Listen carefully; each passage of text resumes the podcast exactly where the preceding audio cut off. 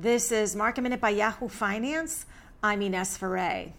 The French drug maker Sanofi is buying Principia Biopharma in a deal valued at $3.7 billion. This will help Sanofi strengthen its presence in R&D for autoimmune diseases. Novavax is starting its mid stage trial of its COVID 19 vaccine candidate. It will be tested in South Africa on more than 2,600 healthy adults. The Bill and Melinda Gates Foundation is providing $15 million in grant money towards the trial.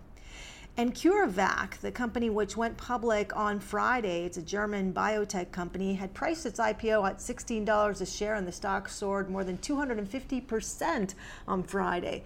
The company is backed by the Bill and Melinda Gates Foundation, which invested $40 million in CureVac in 2015. The German government and GlaxoSmithKline also have stakes in the company. For more Market Minute news, head to yahoofinance.com.